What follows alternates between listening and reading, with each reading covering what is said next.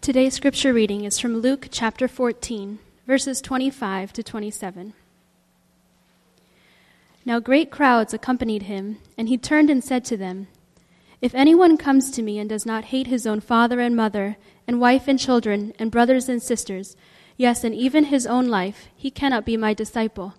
Whoever does not bear his own cross and come after me cannot be my disciple. This is the word of the Lord.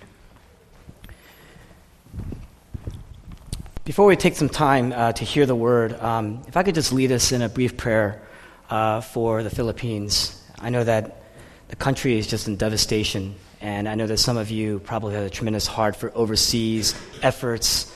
Um, but um, that's something that we've been thinking about as to how we could get involved in helping in the relief effort as well there. The, the, the country is just in such um, shambles after what's happened. So if you could just join me in prayer briefly before we go into the word, bear with me. Thank you.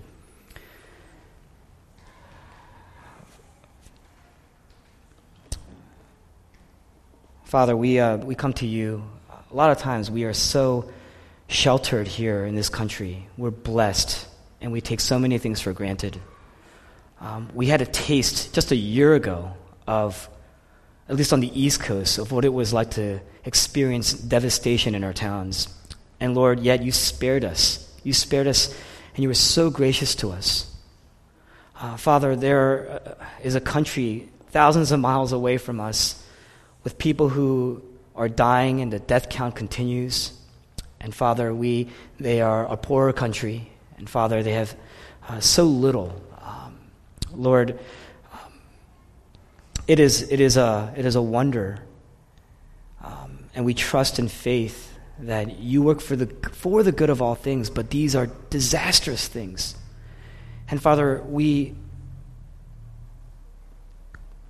when we experience things like this, it just shows us how our lives are so not in our hands.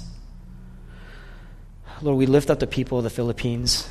We lift up those who are mourning their losses, the loss of loved ones, the loss of just whole towns, and, and not only families, but property and material possessions. And Father, in a country that lacks so much, Father, so much has been stripped away, so much more has been stripped away. Father, we pray that, Lord, that you would uh, be present there. And Father, in the mourning, we know that you are present in the mourning. If anyone understands loss, if anyone understands the loss of just the devastation of being separated from loved ones, Father, it's you. Father, will you demonstrate your compassion through your church?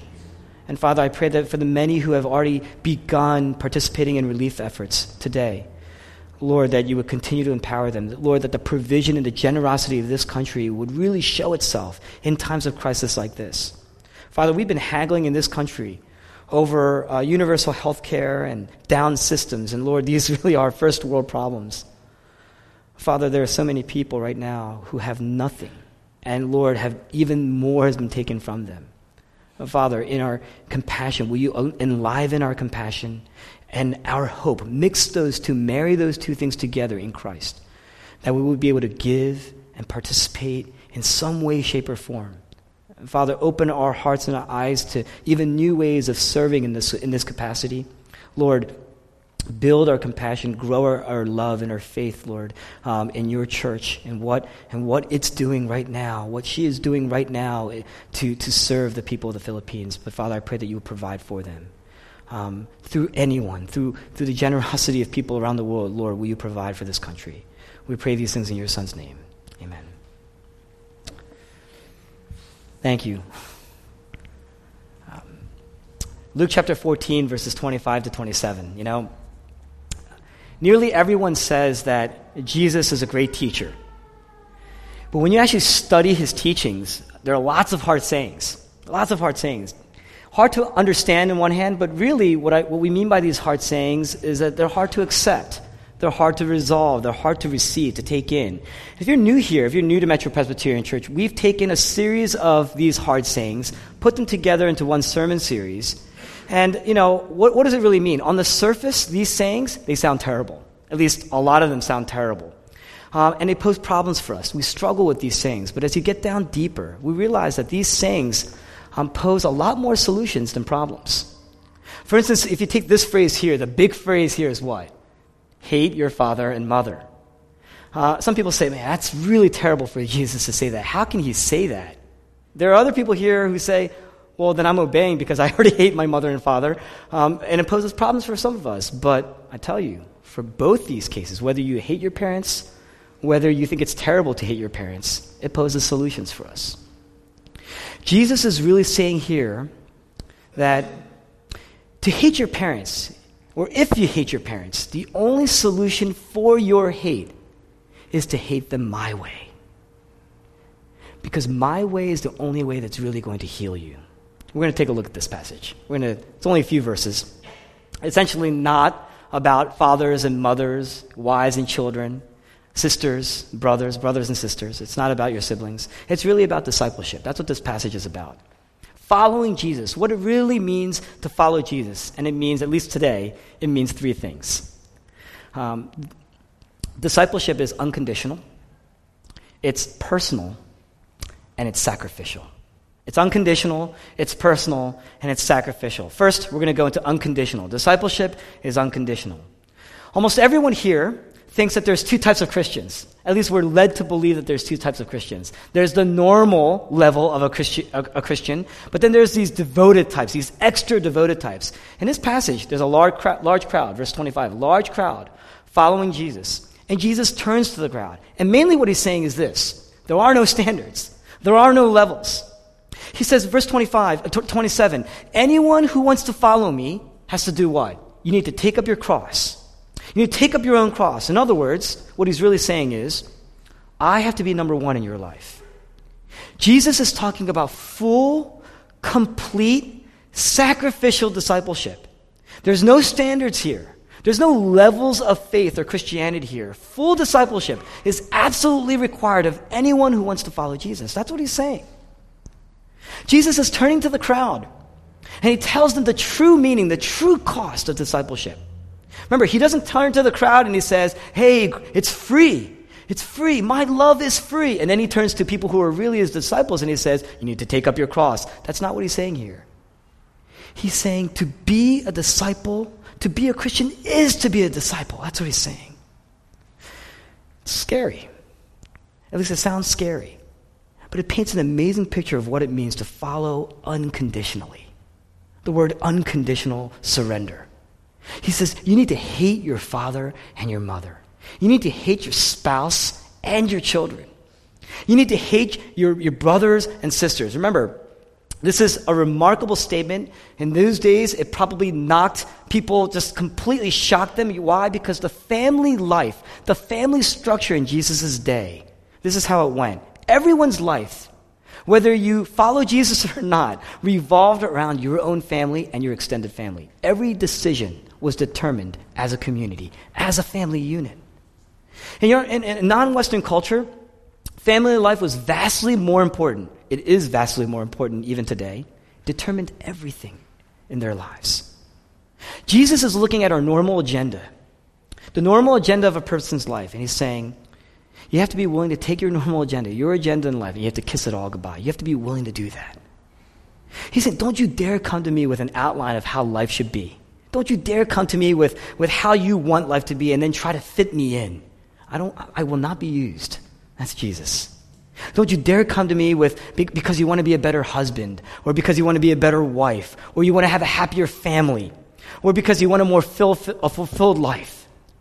You have to come to me for me. I want you to come to me for me. Don't come to me as a means to an end. I want you to come to me as the end. That's what he's saying. Not because I'm relevant, not because I'm fulfilling or I'm thrilling, I'm exciting, not because you want to be a better citizen, not because you want to have a better society. I want you to come to me for me. That's what he says. I will be the most relevant, most thrilling, most fulfilling, but not if you come to me as a means. That's what he's saying. Come to me because I'm true, not because I'm relevant. Come to me because I'm a burning, consuming fire, not just because you want a thrill. Come to me because I'm holy not because you just want to be a better person, not because you just want a better society. So Jesus is really saying, don't come to me with your father and mother. Don't come to me with them. You have to string them along, and you can't come to me without them. Don't try to negotiate with me. Don't try to handle me. Remember C.S. Lewis, The Lion, the Witch, and the Wardrobe? Little girl goes uh, to Mr. Beaver and says, uh, you know, is, is Aslan the lion, is he safe? And Mr. Beaver responds, safe. Who said anything about safe? Of course he's not safe. But he's good, I tell you. He's the king, I tell you. Jesus says, Don't fit me into your life. Don't you dare make me the means and your life the end. Your life is the means. I am the end. Come to me without negotiations, without condition. Now, let me ask you this. You know, if you look at your life, is it stale? Spiritually speaking, is it stale? You know, you pray, you go to church, you know, you turn to God for strength. It's kind of like a routine. Jesus is saying, you need to throw away your agenda, you need to throw away your scripts when you meet with me. I need you to come with fear and trembling on one hand. He's like a lion. He's like, you know, he, of course he's not safe, but I want you to come gladly because he's good. Of course he's not safe, but he's good. Of course he's not tame, but he's good. Throw away that mechanical uh, manner, that mechanical lifestyle of coming to Him. You got to come without condition. Now, that's the first point. Unconditionally. You got to come to Him unconditionally. That's what discipleship is. Now, second point is it's personal. Coming to Jesus, Jesus, it has to move you. And how, how do you understand that? Well, we're going to go into the word hate here. He, Jesus is obviously not saying I want you to be actively hostile to your father and your mother. I want, you, I want you to be actively hostile to your spouse. Some of you are already good at that. I want you to be actively hostile to your spouse or your children. I want you to be actively hostile to your brother and sister. That's not what he's saying. You know why you know that? Because, because Jesus says, I want you to love even your enemies. So he's clearly not saying that. What he's meaning here in ancient Semitic language, hate, the word hate, in the Hebrew had two meanings. The first is to hate actively, to, to hate someone actively. But it could also mean to hate somebody comparatively, compared to another person. What do I mean by that? If you look at Genesis chapter 29, there's an incredible narrative of one of the great figures in the Old Testament. His name's Jacob. And Jacob had two wives. Jacob had two wives. One was Leah, she was first and then she had, he had Rachel. He married Rachel. And, and the text, if you read in your interpretation, your translation of, of this text, it says that Jacob loved Rachel more. That's what it says in your translations. But the actual text, if you look at it in the Hebrew, the Bible actually says that Jacob loved Rachel but hated Leah. But hated Leah. Now, it doesn't mean, or it didn't mean that Jacob actively hated Leah. Leah was his wife. Leah was his wife. He, he was called to her, he married her. But just like in the translation, he loved Rachel so much that comparatively, he hated Leah. He loved Rachel so much that comparatively, his attitude to Leah was like hate in comparison. Jacob loved Rachel so much, it says, that he had to work seven years to earn her hand in marriage. And it said that those seven years were like a day to him. Ah. Jacob's love for Rachel was so, it was so great that comparatively, nothing else mattered. Everything else was like hate compared to his love for Rachel. That's what it means. And, um, you know, in other, in other words, Rachel was like his true north. Rachel guided him. His love for Rachel moved him. His love for Rachel directed him. His love for Rachel comforted him when he was struggling. And that's what it means to worship. That's what worship is. Anything that you love comparatively, comparatively above other things, that is the thing that you worship. That's the thing where you would say, you know, I would be willing to die for this thing. Losing this thing, it would render me lost. If I lose this thing in my life, you can count me as lost. That's what it means to worship. Jesus, you know, in saying this, mainly was supporting the first and second commandments in the Old Testament. Mainly what he's saying, what is it? Have no other gods before me. You shall have no other gods before me. And you will not make for yourself an idol and bow down and worship these idols. I have to be number one. It's the first and second commandments. This comparative love, it doesn't mean we actually hate money. It doesn't mean that we actually hate our spouses or our families. It doesn't mean that we hate and disregard completely our careers. It doesn't mean that we hate our friends. or our siblings or our parents. But it means that when you, if by chance you lose your job, if by chance you lose your title, your position, you would still have yourself. You would not be rendered lost without these things. You would still have yourself. You know the word integrity? That's what it means to have integrity. You know what integrity is? It means that your life is integrated. Taking things away from your life, you're still whole. You're still complete. You're st- there's an integration in your life that's driven by something else, a greater love. What's the opposite of integrity?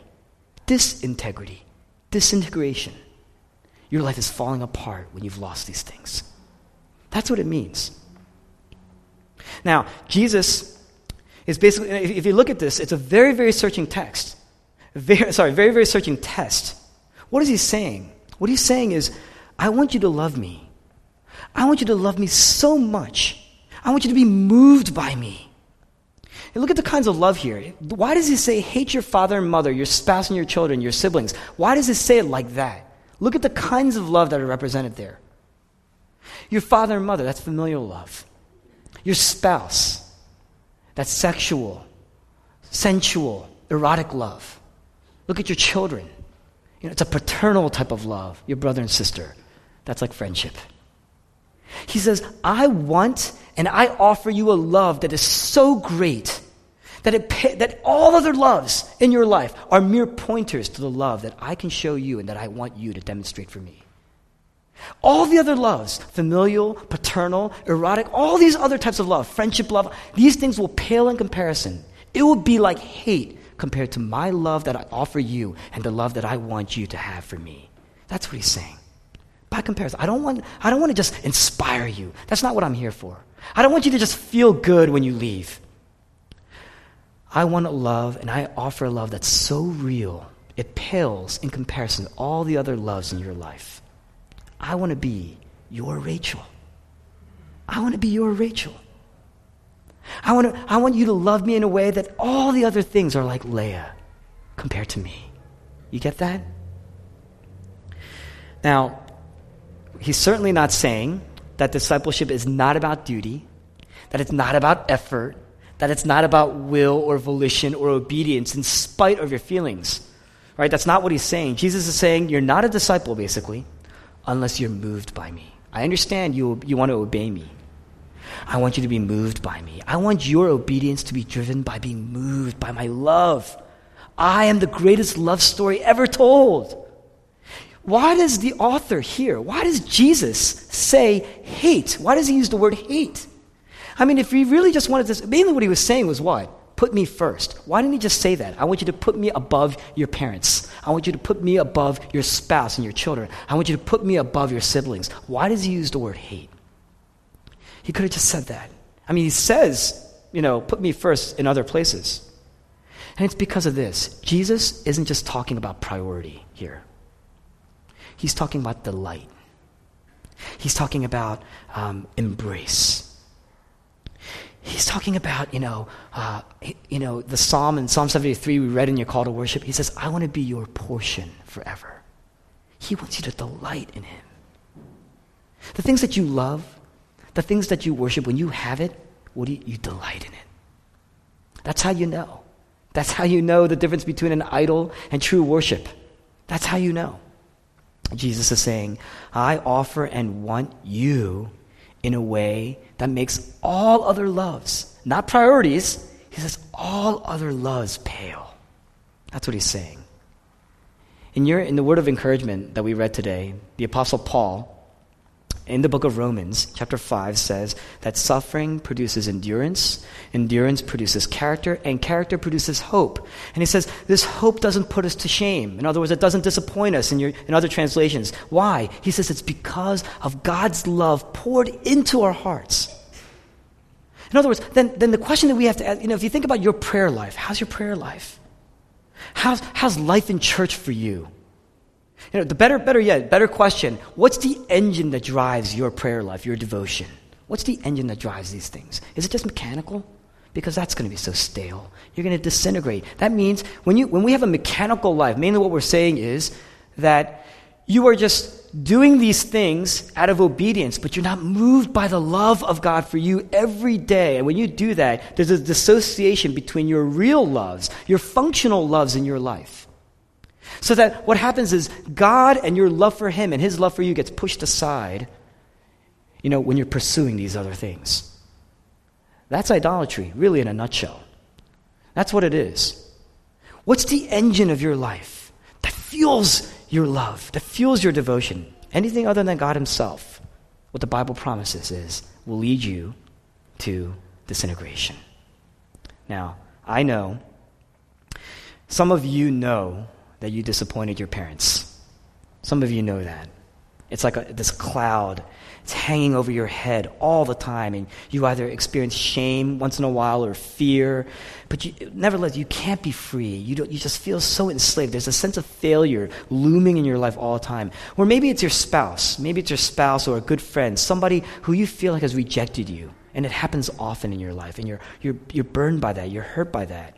Or maybe you're scared because you want this job, or you want this promotion. You so desperately need it in your life to somehow prove that, that you're worthy in some way, shape, or form. And as a result, you're petrified. And you're not sure if you're going to get it. And, and that fear of not having it has you by the throat and it's choking you. You know, money or career or being married by a certain age, you know, or your children. And having these things, when you have it, it makes you happy, but when you don't have it, it makes you sad. But it always makes you anxious. And you're never at rest. You see that? You see that? You're, you're not whole. You're being unintegrated. You're falling apart. That's disintegration. Now, there are several solutions to this. Human beings have come up with several ways of dealing and handling this. One, we can actively try to hate those things, you know. You know, you want these things, so you, you actively try to hate them, or you actively try to be indifferent towards them. One way or another, we want freedom. We want poise when, when we sense these things looming in our lives. And it's either by trying to not love our parents or someone else or that career or money. You know, we either try with our will, kill that part of our heart. But you think about it, what, what a cost. Think about the cost of that. It's going to leave you hardened and embittered. It changes you. If you actively try to hate these things that you love so desperately because it's so wrenched into your soul and you need it for a sense of worth in your life, oh, it's going to leave you embittered when you just actively try to hate it. That's a cost. Jesus here says the only way to overcome these things, you know, it sounds so trite, is to love God more. That's the only thing that's going to make a coward turn into a person with courage. That's the only thing that's going to make an inferior person, a, a, person who feels inferior, into a confident person. That's the only thing that's going to make a very proud and arrogant person and turn that person into a humble person. That's the only thing that's going to make somebody who anchors and lives his life in worry. I'm like that. I live, I worry every day. You know, and it's psychosomatic. I get stress rashes at times and stuff like that. Anxious, and yet turns you into a resilient person. The essence of transformed character is to hate all things comparatively, to reorder. Right now, our loves are disordered, to reorder our loves. We need to have a kind of love. And the only way you need to have a kind of love that's offered to you. You need to be able to receive that kind of love in order to love it back. How do you get it? And this is the third point. How do you get it? You get it by just praying harder? That goes completely against what we've been saying. Do you do it by just studying the Word, by studying the Bible more?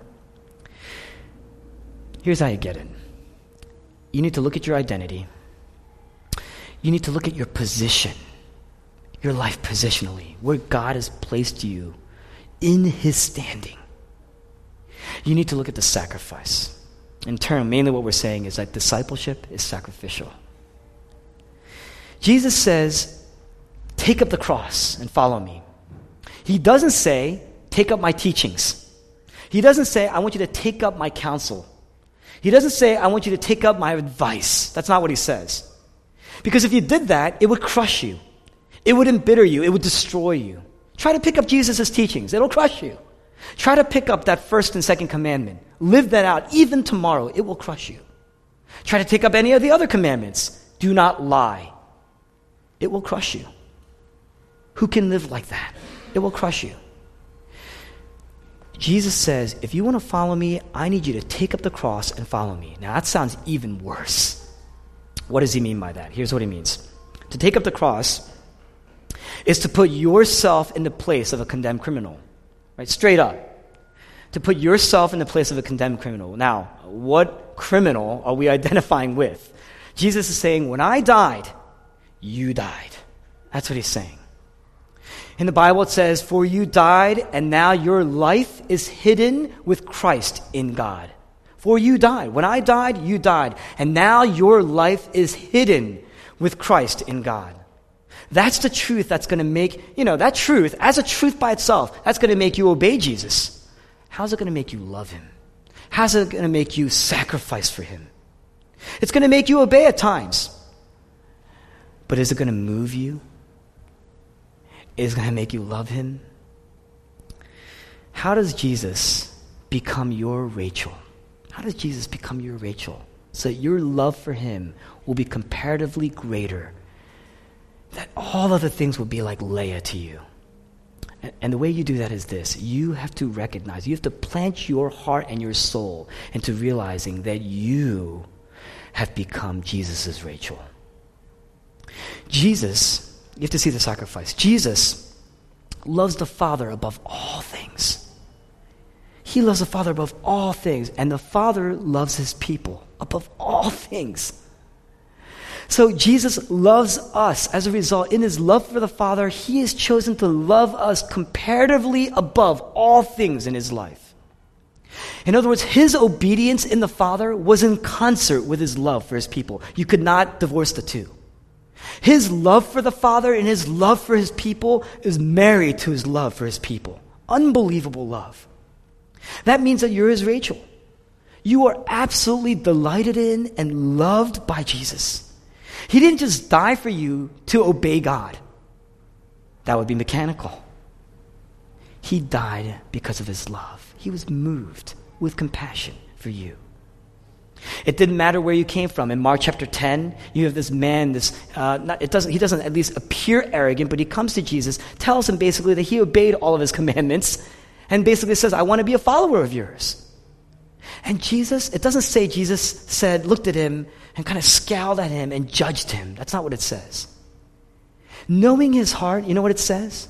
Mark chapter 10, he looked at him and loved him. Tremendous love in the midst of our sinfulness, in the midst of our brokenness, in the midst of our self delusion or our self deceit. Jesus looks at us as we are and his compassion. Tremendous love. You're his Rachel. That means Jesus would be willing to work and endure and suffer to protect and to lead and marry and love us. That's Jesus. He had come to be our substitute, not just a teacher, not just an example, not just some religious leader, but to be our sacrifice. That's why Jesus came. So, in whose place, when we say, when he says, I want you to take up the cross and follow me, whose place are, are we taking? What criminal are we taking him? And the answer is obviously, obviously, we're taking our place. It's our place. When we take up the cross, it's our place that we're taking. God looks at you then. When you look at the cross, when you look at what Jesus has done, you know what you're doing? That's you on the cross. That's Jesus having taken your place. When I died, you died. Your life is hidden with Christ in God. What that means is that that's you on the cross. When Jesus was beaten, you were being beaten. When Jesus was being flogged, you were the one being flogged. When Jesus was being spit on and humiliated and ridiculed, you were the one that was that got the crown, that got the nails, that got the thorns. That was you. And, and when he died, you died. You paid it all. God looks at you as if you've already paid for every cent of debt, every penalty of sin. That means his suffering is your suffering. Take up the cross. That's what he says. Your life is hidden with Christ in God. Now, it goes deeper than that. Think about it. If you look at it this way, then living a life, a sacrificial life, as Jesus did on the cross, you're doing that out of a fullness of God's love for you. If you're just serving, but not out of a fullness of God's love for you, it's going to lead you to disintegration. It's going to lead you to emptiness. But if you serve out of God's love for you, powered by God's love for you, it's going to lead to a fullness. It's going to bring confidence where there was once insecurity, humility where there was once arrogance, because you know your standing. You know your position. You know who you are. And if you just see what Jesus, but you know, if you just see what Jesus did, you're going to marvel at that. It's going to be an amazing thing for you. That's his work. You're going to be moved to obey at times. But then, then you got to see who he is. You got to look at the work of Christ, and then you got to look at the person of Christ, his beauty. Who was it that took our place? This is the ultimate Rachel that on the cross became the ultimate Leah, so that we, in our brokenness, we are the Leahs of the world, could become Rachels, delighted in and loved by the Father. Do you see that? How does that happen? On the cross, Jesus says, I'm forsaken. My God, my God, why have you forsaken me? And what he means by that is this He's saying, I am the one and only perfect Son of God.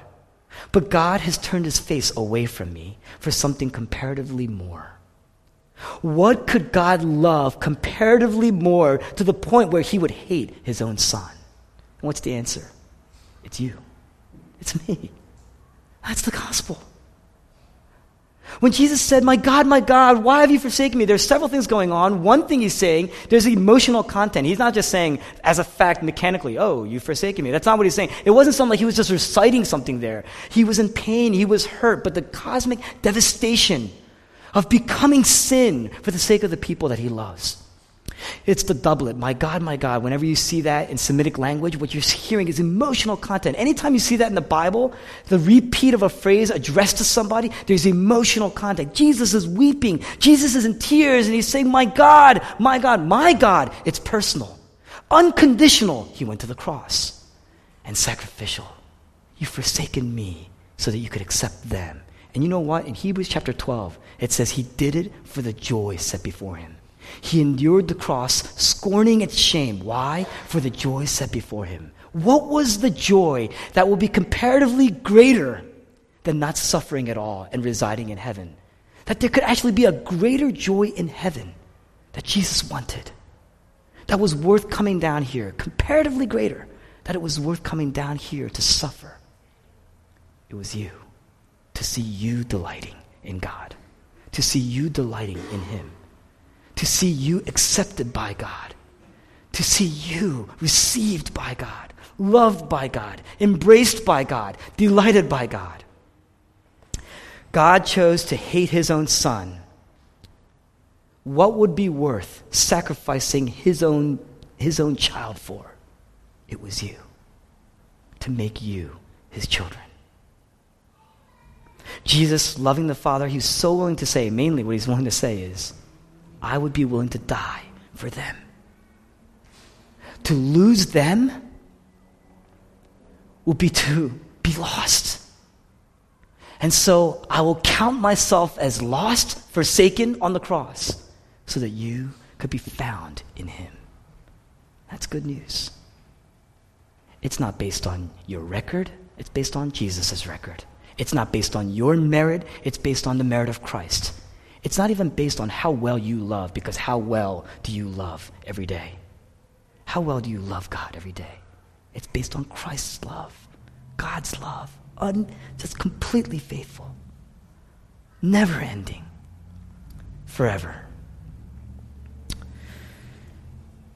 Jesus says, hate even your own life in this text.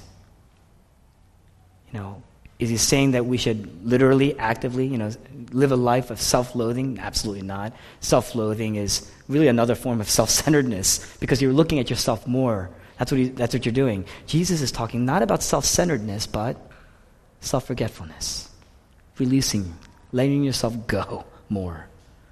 He's calling us to crucify our egos. So we, have, we no longer have anything to prove. Why? Because we've already been proven in Christ, the ultimate judge. We've already been proven. Our lives are hidden with Christ in God. Therefore, if I don't get the job, if I don't get the promotion, if I don't get married by a certain age, it's, you know, we have the strength and the confidence to be, to not pass the worldly examination or inspection. You see that? You can surrender. You can surrender those glories because the cross has become your glory. The cross, symbol of execution, it means finality, unconditional. Jesus says that's the essential description of a Christian life. A man walks on with a cross, you know, up this journey. You know, man's walking with a cross. You know, you knew when he's walking with the cross, you knew this person is condemned. That's the last thing. Hanging on that cross is the last thing he's ever going to do. No one actually takes up their cross, starts the journey, and says midway through, no, no, this isn't going to work for me. I'm going to turn back around. No one ever does that. There's not a single person who can do that. Jesus is saying, when you take up your cross, you are under arrest. Your life no longer belongs to you. It no longer belongs to you. You don't belong to yourself. Now, that makes some of you worry. But don't you see, not doing that, you will live a life of anxiety.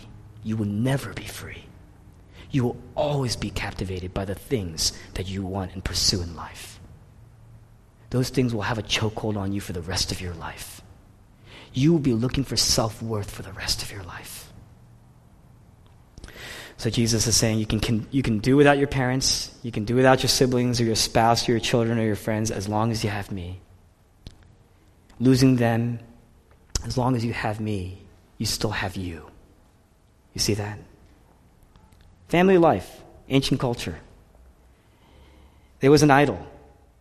So living a single life was inconceivable in those days. So if you think about it, Jesus is so subversive, not only to traditional culture, but to Western culture, not even the Eastern and the Western, subver- to traditional and, and postmodern Western culture. If you think about it, on one hand, it's subversive to Eastern culture, traditional culture, because he says, hate your mother and father, hate your father and mother, hate your family, let them go. But on the other hand, it's subversive to Western individualistic society as well, because he says, I want you to hate your own life. Let yourself go. You are under arrest. You are in for trouble. Today, this week, we're one step closer to Monday. Let's look to Christ as our justification, as our priority. But as we do that, if you start living your life, like I said, you'll do that, you'll obey for a while. But let's remember to look at, look at Christ as our love, as our embrace, as our delight, as our portion. And you will find life to make much more sense. It will integrate. You will find your life more whole, more complete, more full of joy. Will you do that this week? Let's pray.